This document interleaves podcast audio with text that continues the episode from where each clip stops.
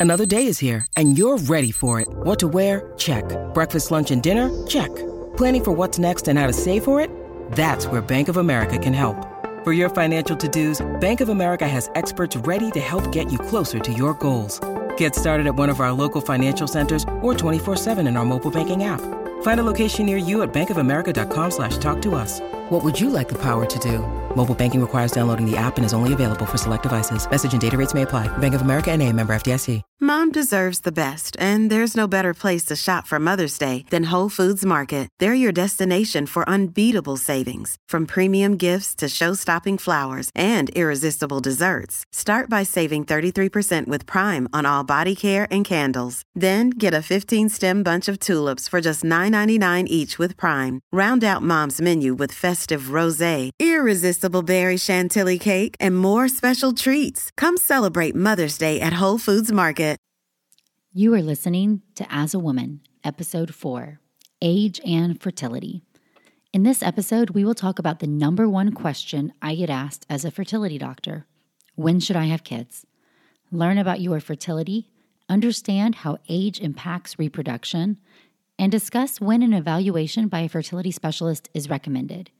Even if you already have kids, learn more about what your friends and family may be going through. Listen to my challenge for you this week. Welcome to As a Woman, the podcast hosted by fertility physician Dr. Natalie Crawford to educate and empower women. Each week, learn about your health, your fertility, and how they relate to your true self. Become a part of the community fostering collaboration over competition while learning how to authentically find your voice and amplify others as a woman. Hi, friends. I'm so excited to welcome you back to As a Woman. You are now listening to episode four Age and Fertility. The number one question I get asked as a fertility specialist is when should I have kids?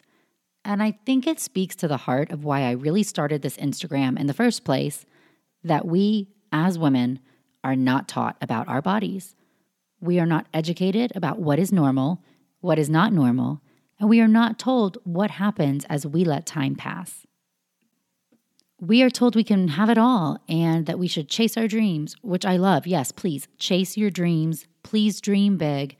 Please set amazingly fantastic goals. Yes, yes, yes, yes, yes. But, friends, please do not ignore your fertility in the process. I believe we all have our own version of what it means to have it all which I actually love because I love goals that are multifaceted. But if part of having it all for you is having children, then this topic must be understood and you need a plan. Because when does the wait and see approach really ever lead you to achieving any of your other dreams in the way that you want? And y'all, I'm not trying to scare you. This podcast topic today, this is not a scare tactic here. I don't want to do that. I do not believe that every woman needs to go out and freeze her eggs out of fear for her fertility. But I'm challenging you to think, and I'm asking you, what is your goal when it comes to your fertility or your family or having kids? And all I'm really asking you to do is think about it. And I want to say there's no right or wrong answers here. None. If this is you, this is your life, these are your dreams, and you can't plan for something if you don't identify it as important to you. So you must start from within, and it's okay to be flexible. It's okay to identify what the sublime world would look like, but it's also important to understand what the bottom line, what you'll tolerate, what's acceptable for your happiness. And so we're going to dive right in. This episode's going to be full of numbers and statistics, and I'm just going to say this again. These are not to scare you. These are averages and odds, and every single person is on their own unique pathway and they have their own odds or probability. You may be at the top end of the curve, you may be at the bottom. The truth is, we don't know unless we know, and that's the whole point about this. So, the odds of getting pregnant per menstrual cycle, so not overall, but per month that you have a period, that's called fecundability. And I know it's a mouthful, but I'm going to use that word because it's really accurate. And one of the difficulties when talking about fertility is there's a lot of different endpoints that we can measure live birth, pregnancy, positive pregnancy tests, and none of them are right or wrong, but it's important to know what we're talking about. So this is just the odds of being pregnant at the end of a given month. And the average fecundability for most young women, so we'll define that as under the age of 32, that's approximately 20 to 25%. So most couples in this age range who try to get pregnant, most of them will be pregnant within four months. And by one year of trying, about 15% will not be pregnant. And this is the definition of infertility the percentage of people who are not pregnant after one year of trying. So, infertility impacts about one out of every eight women.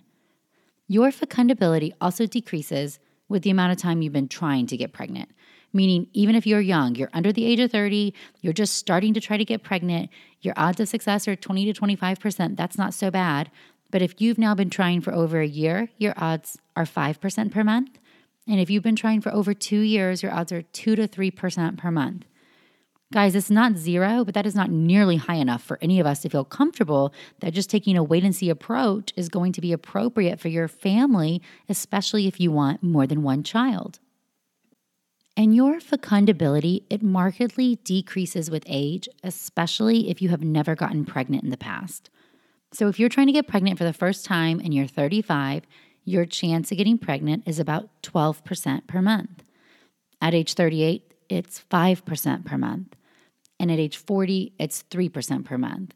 And it's even lower over that.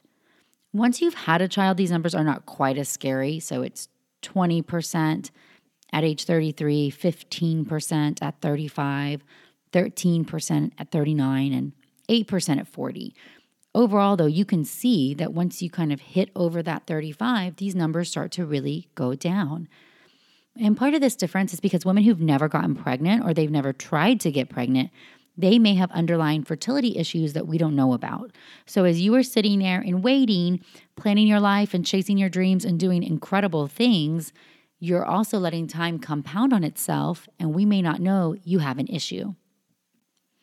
There are two different mechanisms that contribute to it being harder to get pregnant as we get older.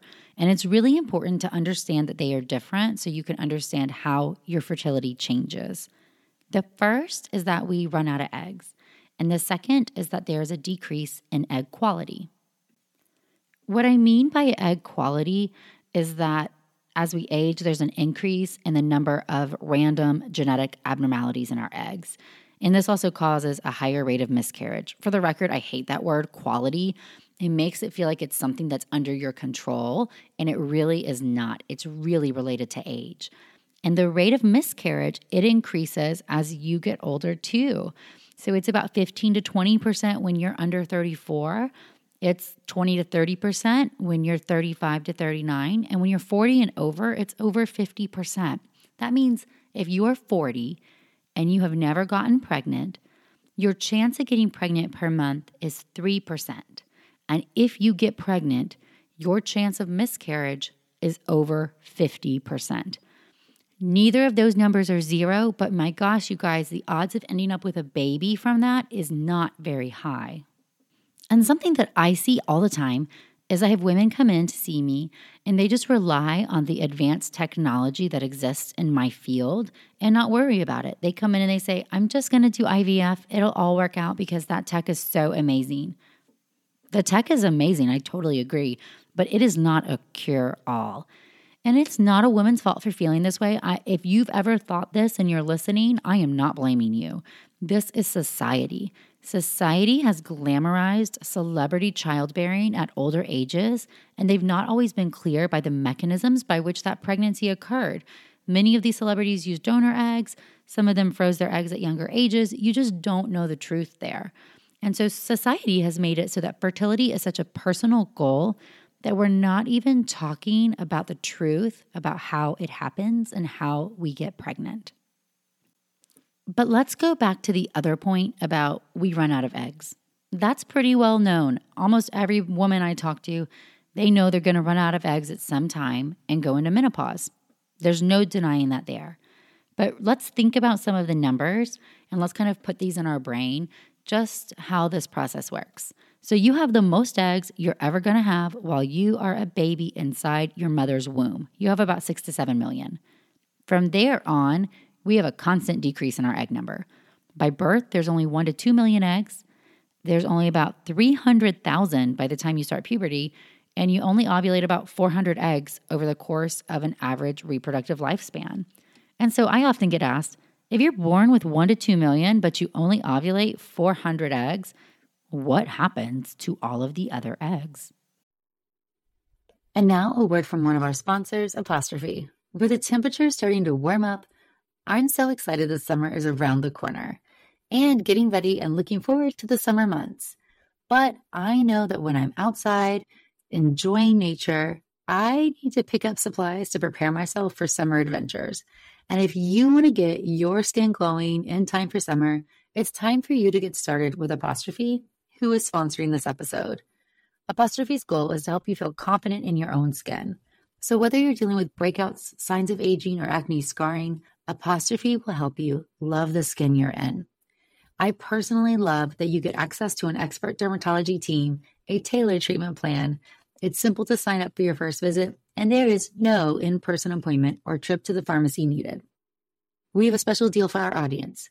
Get your first visit for only $5 at apostrophe.com slash AAW when you use our code AAW. That's a savings of $15. This code is only available to our listeners. To get started, just go to apostrophe.com slash AAW and click Get Started. Then use the code AAW at sign up and you'll get your first visit for only $5. Thank you, Apostrophe, for sponsoring this episode. And now a word from one of our sponsors, Quince. The weather's getting warmer, so it's time to say goodbye to jackets and sweaters and hello to shorts and tees. I wanted to update my wardrobe for the long haul without spending a fortune, and luckily I found Quince. Now I've got a lineup of timeless pieces that keep me looking effortlessly chic year after year. The best part is that Quince items are priced 50 to 80% less than similar brands, but Quince partners directly with top factories, cutting out the cost of the middleman, passing the saving to us, and only working with factories that use safe, ethical, and responsible manufacturing practices. I personally cannot wait to wear my cute tan linen set this summer. So it's your turn to get warm weather ready with Quince. Go to quince.com slash AAW for free shipping on your order and 365 day returns. That's Q-U-I-N-C-E dot com slash AAW to get free shipping and 365 day returns. Quince.com slash AAW. Thank you, Quince. And the easiest way to think about this is that you have all your eggs kind of inside a vault inside your ovary. And I don't know how many you have in your vault. Nobody knows. No test can tell us that. But at the start of each month, a group of eggs is released from the vault and they can come to the surface of the ovary. We can see these eggs on ultrasound. We call them the antral follicles, and we count them, and that number means something. But these are the eggs, those antral follicles, that's how many can respond to FSH, which is follicle stimulating hormone. In a normal month, FSH comes from the brain and it stimulates one egg to ovulate. The rest of the eggs that have been released from the vault that do not get stimulated that month, they die. You, did you hear that? So every month, whole group comes to the surface, one ovulates, everybody else dies. Next month, it's a whole new group. And when we start talking about IVF or egg freezing or fertility treatments, really all we do is give more FSH than the brain really can make, and we stimulate all of those eggs at the surface to grow instead of dying. But we can't make more eggs come out of the vault. So if you are starting to run out of eggs and fewer eggs are being released every month from your vault, there's nothing I can do about it. That's the maximum that I can get, even with all my fancy technology. And that's why when you're running out of eggs, all of our treatments become harder. Women have to go through more cycles for egg freezing or for IVF because there is strength in numbers. When we talk about this number of eggs, the antral follicle count, that's really one measure of something we call ovarian reserve. And in the fertility world, we measure ovarian reserve to try to determine where you are on the pathway of egg decline. Some women run out of eggs earlier than others. And when you have a lower number of eggs than you should for your age, we call this DOR or diminished ovarian reserve. And you can run out of eggs. You can go into premature menopause. And I, like almost every fertility doctor, we've had patients in our in their 20s and 30s who have run out of eggs prematurely. It happens, and you often cannot predict who is it going to happen to. Another common evaluation of ovarian reserve is a blood test, and this test is called AMH or anti-Mullerian hormone. Now, AMH is a long name, but simply it's made from the cells that surround all of those small antral follicles. And I think it's important to say here that the number of eggs that's released from the vault, we think that that correlates with how many are left behind. So you have more eggs left in the vault, more released every month. When you have fewer eggs in the vault, fewer are released every month. And that's not constant. It's not like it's going to be 20, 20, 20, 20. There's normal variation month to month. And so these tests do fluctuate. Usually we say like 20 to 30%, but those of us in clinical practice sometimes even see it more. So you can have good months and bad months. So I don't think that these numbers, like an AMH number, is like you should solidify it in your brain. I tell my patients that I use AFC, the antral follicle count, and AMH to place them into a category above average, average, low, critically low. And this can help us determine what the next best steps for you are based on your goals. And where I think this is really powerful is that you may modify your reproductive goals based on the information you get. You may come up with a new timeline for you're gonna have earlier attempts at conception. You may consider egg freezing, or you just may accept that alternative paths to parenthood, such as donor eggs or adoption, may be the best way for you if you do, in fact, run out of eggs before you're ready to get pregnant. And if we're getting into the nitty gritty, there's a couple other blood tests that also fall into the category of tests of ovarian reserve. On cycle day two through four, so if day one is the first day you start your full flow of bleeding, we can check FSH and estradiol. And a high FSH is diagnostic of menopause or ovarian failure. And I just think of it this way the brain is sending out all the FSH it has and trying as hard as it can to get an egg to respond. And the ovary is in failure. That's what menopause is ovarian failure. So the ovary has nothing left to give. The brain keeps sending out that FSH. No egg grows, no estrogen is made. The ovary has nothing to give. And in these instances, no matter what I do, I cannot make a woman's ovaries grow eggs even with the highest doses of medication. Once your ovaries have entered failure or, or your FSH starts rising, you're not going to respond to high doses of FSH. Your body's already seen that, and your ovaries are not doing anything with it.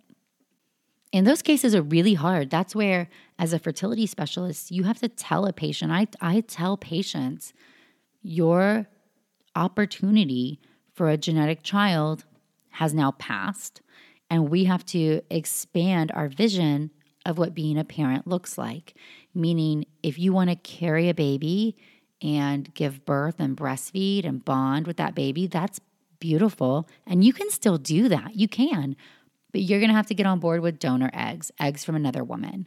Or you can start looking at, you know, adoption or, or other forms in that way, or accept that maybe your pathway doesn't include children. None of those are really easy places to come to, and I know that.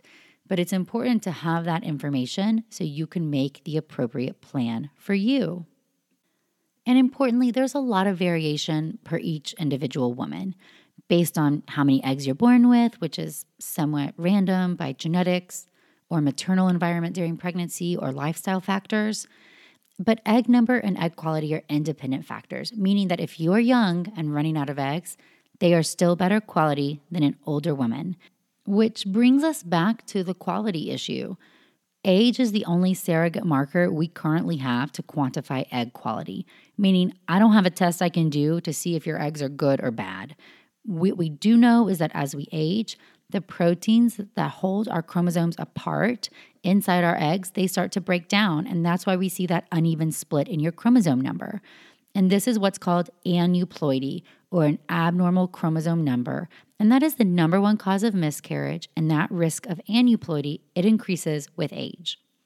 And a couple notes there are probably many other factors that actually do impact egg quality that we cannot study because we don't have a test. If we can't evaluate the quality of your eggs, I can't do a study to see what impacts it. but likely things like stress, diet, inflammation, illness, they probably impact how your body and how your eggs are functioning. And I always say this about studies just because something is hard to study doesn't mean that it's not important or impactful. And this is why most fertility physicians, myself included, are huge advocates for healthy living and optimizing lifestyle factors, which may appear to positively influence natural fertility, which is something we can study. And due to this quality issue, the odds of getting pregnant decrease as we get older. I already said that. And another statistic I use sometimes that resonates more with women who are in this early 30, mid 30 is that for every year over the age of 30, the probability for ongoing pregnancy decreases by about 1.5% per year. And that number is really meaningful. I'm going to switch and kind of approach this in a different way because I think this sheds a lot of light on the topic. And if you follow me on Instagram, we talked about this some. There was a study in the Journal of Women's Health in 2016 that showed that over 24% of female physicians had infertility. And I already told you earlier that the average rate of infertility is 15%. So that's huge. That's much higher. That's one in four and not one in eight. And the average age for the first pregnancy for these women was 7.4 years later than the national average. And I'm not surprised by that, right? The length of medical training and everything else. It is normal that many female physicians delay childbearing. What I found shocking about this study that a lot of people didn't talk about was the difference in the knowledge of female physicians about infertility and treatment success rates. At older reproductive ages, most of these female physicians thought that if you were over 40, IVF had a 33.8% chance of working, of resulting in a pregnancy. And guys, it is much lower. It is much, much lower. And now a word from one of our sponsors, Ritual. Did you know that women were excluded from clinical research policy by federal law until 1993? But women belong in scientific research. They're essential, and Ritual knows this. I choose Ritual Multivitamin every day because it is easy to take, and I know that I am getting high quality and traceable ingredients in a clean and bioavailable forms. In fact, Ritual conducted a university led human clinical trial for their Essential for Women 18 Plus multivitamin to assess its efficacy, and the results showed increase in vitamin D levels by 43% and omega 3 DHA levels by 41% in just 12 weeks. No my shady business. Ritual's Essential for Women 18 Plus is a multivitamin that you can actually trust. Get 25% off your first month at ritual.com slash AAW. Start Ritual or add Essential for Women 18 Plus to your subscription today. That's ritual.com slash AAW for 25% off. Thank you, Ritual. And just to put this in context, these are female physicians, highly educated women who understand the complex physiology of the body, who've learned something about reproduction in their training, and they overestimate IVF success rates at older ages. So, of course, the general population does too. And so let's take that 33.8% chance and put it into what's reality. So, the chance of live birth per the recent SART data, and this is where we compile statistics and you can compare clinics, it takes years to result this out. So, this data is from 2015. If you're under 35, your chance of live birth is 53%. If you're 35 to 37, 40%. If you're 38 to 40, 26%. If you're 41 to 42, 12%. If you are over 42, 4%. So 4 to 12% if you're over age 40, hugely lower than 33.8%. That's a huge difference. And you can see in that over 42 category of 4%, that's not very far off from the natural chance of getting pregnant of 3%. And that's why most of us in the fertility space do not do very many IVF cycles in women of this age range. And that's because their chance of getting pregnant is so comparable to natural conception. Of course, there's exclusions for male factor and tubal factor and things that I'm not going into. But I think it's important to put that in perspective that a lot of fertility clinics do not do IVF in women who are older because their chance is not any better than if they just tried naturally. And so I think it comes back to this What is your goal? I know I'm always talking about that question, but I mean it. When it comes to having a family, what is your goal? So for me, I wanted kids. I wanted to be a mom, and I knew I wanted to wait until I was further into my training to try to achieve that. But I also knew that if I couldn't have genetic children, it would be okay, meaning I would be open to exploring egg donation or adoption if that's what had to happen. I mean, the sublime, my goal, I wanted kids of my own. But if it had to happen another pathway, then that would be okay for me. And that knowledge gave me some freedom, meaning if I ran out of eggs before I was ready, I would be okay. I mean, don't get me wrong, I hoped that wouldn't happen, but I had space to figure that out. And now I admit I was really lucky. I found my partner, I found Jason early in life, and he was on the same page. And that gave me some freedom. But many of you guys know my fertility journey wasn't easy. I had multiple miscarriages, I had an ectopic pregnancy, and our path had lots of heartache and doubt along the way. But we got there and we have the two best kiddos on earth. But I know how hard it is to be in that space and think about this and wonder if that dream or that goal will ever be achieved for you. And it is okay if you have a different goal let that one sink in. You can have a different goal. I don't care. Nobody cares. It's your goal. And if you want genetic kids, and that's part of the beauty and motherhood for you is that genetic connection, then that's fine. That's good for you. That is fine. Don't listen to what I just said above and says, oh, okay, well, that's Natalie's goal. And so that needs to be mine too. You can have a different path and you might. You just need to know what path you're on. I see women struggle with this all the time. They thought they'd be fine with whatever happened, but in reality, they want a child and they want that genetic connection. The combination of them and their partner coming together to make a child is part of what makes it magical. And that is okay. But if that is you, do not be late to the game. And so, a few pieces of advice. When you are ready to get pregnant, make sure that you are making your best effort with each cycle. Understand what impacts fertility, learn how to track your cycles, Make sure your cycles are regular. And if your periods aren't coming regularly or you are having severe pain or difficulty with intercourse, you're not really trying as you should be. It's not your fault, but go see a doctor right away, your OBGYN or fertility doctor. Number two, talk to your doctor, your OBGYN or a fertility specialist about testing your ovarian reserve. Can they do an AMH blood test and even though it's not perfect, it could categorize you and at least make you feel if the timeline in your head makes sense for you. Certainly, if I was younger and married and found out that my AMH was low and I might have a shortened timeline, I might have changed my current pathway.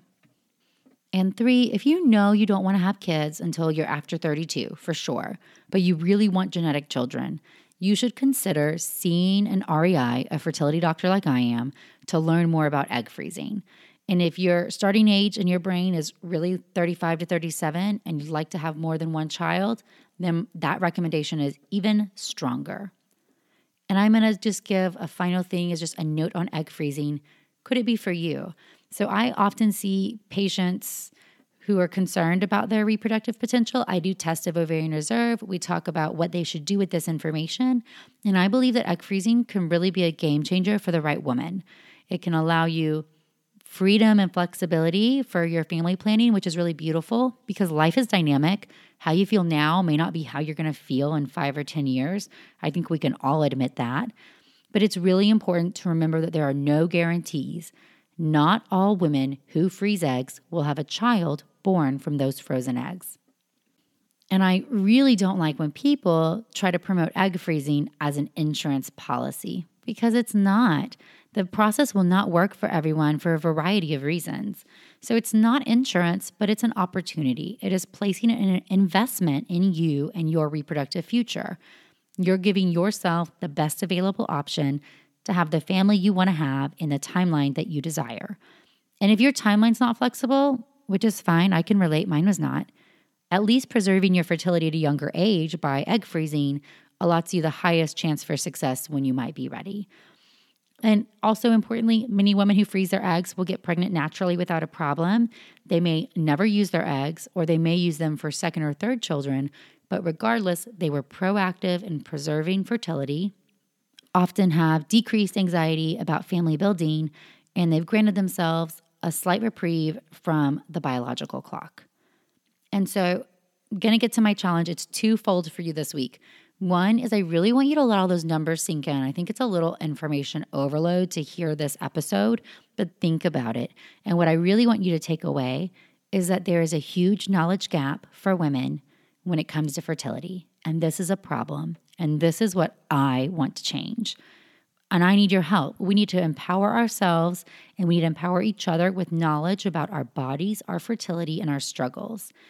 And so, if you're up for it, I want you to share one fact from this, something that you learned with somebody else. It can be your best friend, your sister, a stranger on Instagram, somebody. I don't really care, but just you take it upon you to educate one other woman.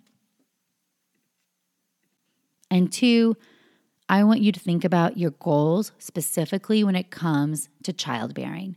If you've not had a child yet, I want you to think what does your ideal look like and should you be preparing for that better?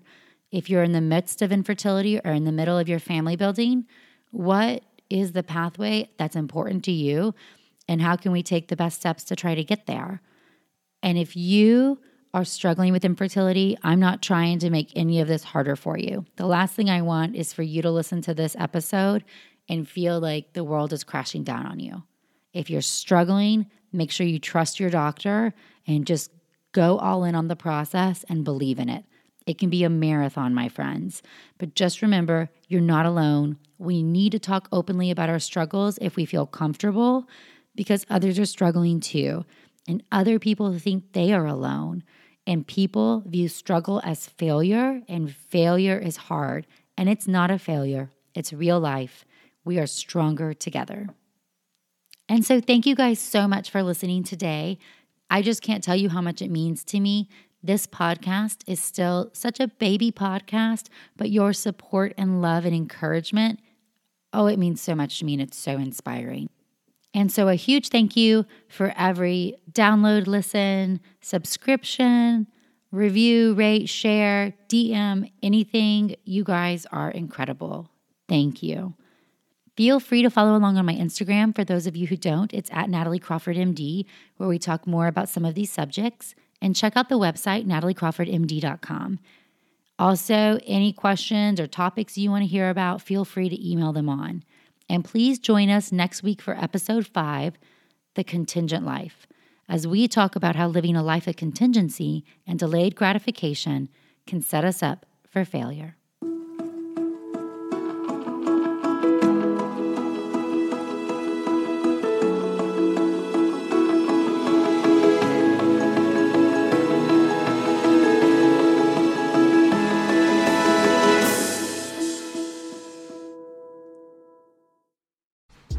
Hey guys, welcome to the collective. I'm Brianne Helfrich, a 26 year old bioethics PhD student and clothing brand CEO. Welcome to my podcast where we talk all things health and wellness, navigating your 20s, and becoming the best version of yourself. So sit down, play that episode, and join the collective.